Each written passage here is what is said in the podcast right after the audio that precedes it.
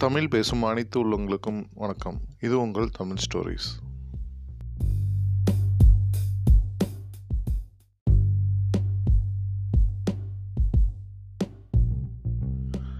கப்பலில் காதல். ஒரு கப்பலில் ஒரு தம்பதி பயணம் செய்து கொண்டிருந்தார்கள். அப்போது கப்பல் கவிழும் அபாயமான கட்டத்தில் ஒரே ஒருவர் தப்பிக்க மட்டுமே படகு அங்கு இருந்தது. மனைவியை பின்னே தள்ளிவிட்டு கணவன் அந்த படகில் தப்பிச் செல்கிறார். கவிழும் கப்பலின் அந்தரத்தில் இருந்தவாறு தப்பிச் செல்லும் கணவனை நோக்கி மனைவி சத்தமாக இந்த இடத்தில் என்ன சொல்லியிருப்பார்? என்று மாணவர்களை நோக்கி இந்த கதையை கூறிய ஆசிரியை கேட்டார். எல்லா மாணவர்களும் பல வகையான பதில் தரும்போது ஒரு மாணவன் மட்டும் அமைதியாக கேட்டுக்கொண்டிருந்தான் ஏன் தம்பி நீ சைலண்டா இருக்க? என்று டீச்சர் கேட்க நம்ம குழந்தையை பத்திரமா பார்த்துக்கோங்கன்னு சொல்லியிருப்பா டீச்சர் என்றான் அந்த சிறுவன். எப்படிப்பா கரெக்டாக சொல்கிற உனக்கு முன்னாடியே இந்த கதை தெரியுமா? என்றார் டீச்சர்.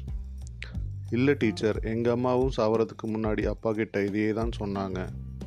பலத்த மௌனத்திற்கு பிறகு ஆசிரியை கதையை தொடர்ந்தார். தனி ஆளாக அவளது பெண்ணை அந்த மனிதன் வளர்த்து வந்தார். அவரின் மரணத்திற்கு பின்னர் பல வருடங்கள் கழித்து அந்த பெண் தனது தந்தையின் டைரியை பார்க்க நேர்ந்தது. தன் தாய்க்கு உயிர்கொல்லி நோய் இருந்திருப்பது அப்போதுதான் அவளுக்கு தெரிய வந்தது. கப்பல் கவிழ்ந்த சமயத்தில் அப்பார் இவ்வாறு எழுதியிருந்தார். உன்னோடு கடலின் அடியில் நானும் சங்கமித்திருக்க வேண்டும். நம் இருவரின் மரணமும் ஒரே நேரத்தில் நிகழ்ந்திருக்க வேண்டும். நான் என்ன செய்ய? நமது பெண்ணை வளர்த்தெடுக்க நான் மட்டும் தப்பியிருக்க வேண்டியிருக்கிறதே என்று அதில் கூறியிருந்தார். கதையை இதோடு முடித்துவிட்டு அந்த ஆசிரியை கூறினார்.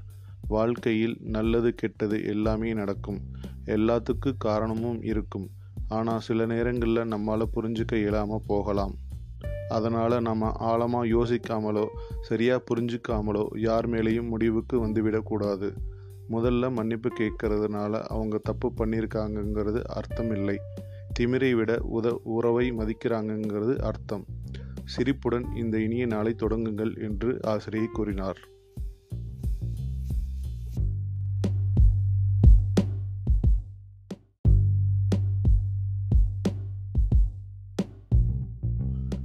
அன்பை விதையுங்கள். ஒரு இளைஞர் தினமும் ஒரு பாட்டியிடம் ஆரஞ்சு பழங்களை வாங்குவார். பழங்களை எடை போட்டு வாங்கி பணம் கொடுத்த பின் அந்த பழங்களில் இருந்து ஒன்றை எடுத்து பீத்து வாயில் போட்டுவிட்டு இந்த பழம் மிகவும் புளிப்பாக உள்ளது என்று அந்த பாட்டியிடம் கொடுத்து சாப்பிட சொல்லி புகார் கூறுவார். உடனே பாட்டி ஒரு சுளையை வாயில் போட்டுவிட்டு இல்லையேப்பா நல்லாதானே இருக்கு என்பார். உடனே அந்த இளைஞர் எதுவும் பேசாமல் மீதி பழங்களை எடுத்துக்கொண்டு செல்வார். இதையெல்லாம் பார்த்து கொண்டிருந்த அவர் மனைவி அவரிடம் ஏங்க பழங்கள் நல்லா இனிப்பாதானே இருக்கு. ஏன் தினமும் இப்படி நல்லா இல்லைன்னு சொல்லி ட்ராமா போடுறீங்க?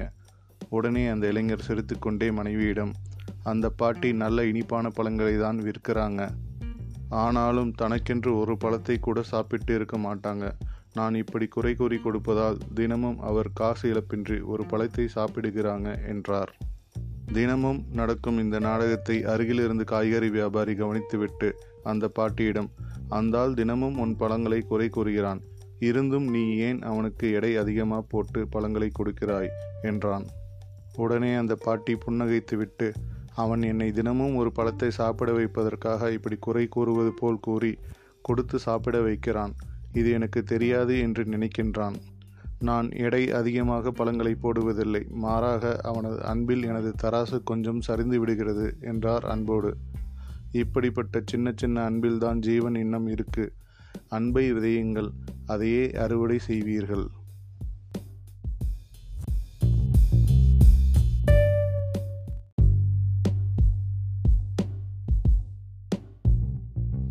பார்வையின் வெளிச்சம்.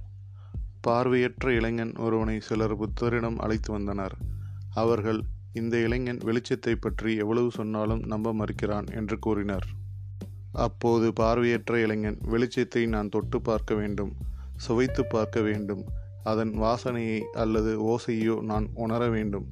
இவை எதுவுமே இல்லாத வெளிச்சம் என்று ஒன்று இருப்பதை நான் எப்படி ஒப்புக்கொள்ள முடியும்? என்றான்.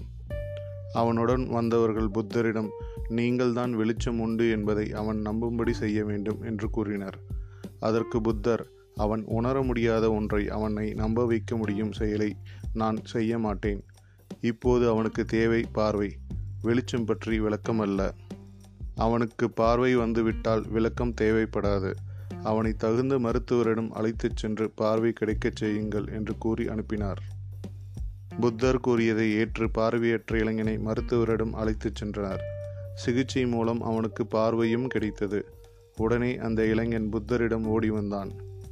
வெளிச்சம் இருக்கிறது என்று புத்தரை பார்த்து கூறினான்.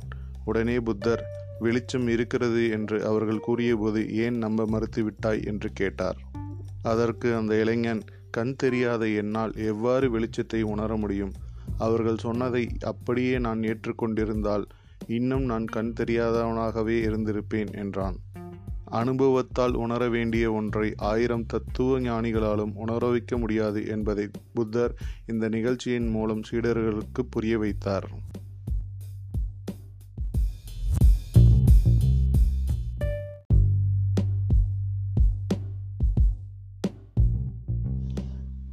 பெண்கள் ஆண்களுக்கு சமமல்ல. பெண்களைப் பற்றி வில்லியம் கோல்டிங் எனும் ஆங்கில நாவலாசிரியர் சொல்கிறார்.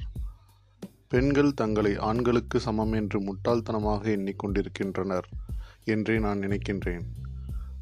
ஆண்களுக்கு நிகரானவர் இல்லை பெண்கள் மாறாக ஆண்களை விட பல மடங்கு உயர்ந்தவர்கள்.